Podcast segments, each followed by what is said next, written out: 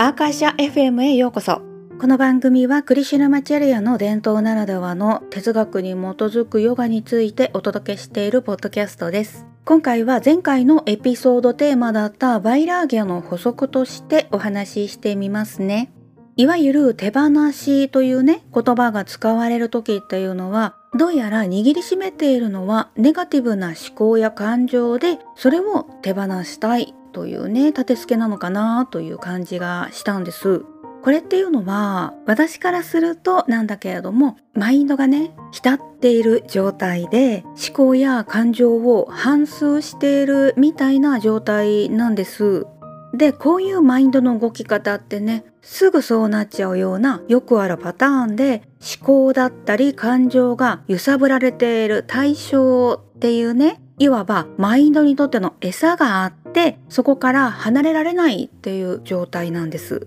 こういうのが自分にとって楽しくないし苦しいのだとしたら、フォーカスしている対象を変えることなんです。それこそがヨガの実践、アシュタンガヨガなんです。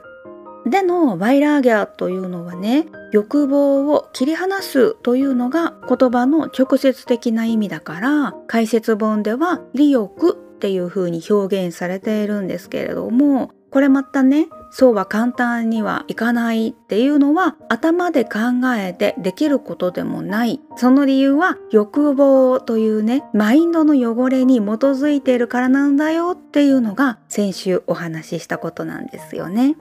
で、欲望っていうのは自分自身が好ましいと思っている、追い求めているものなんだけれども、一方でのネガティブな感情については、これ5つあるマインドの汚れのうちで拒絶が強いように思うんだけれども、いかがでしょうか。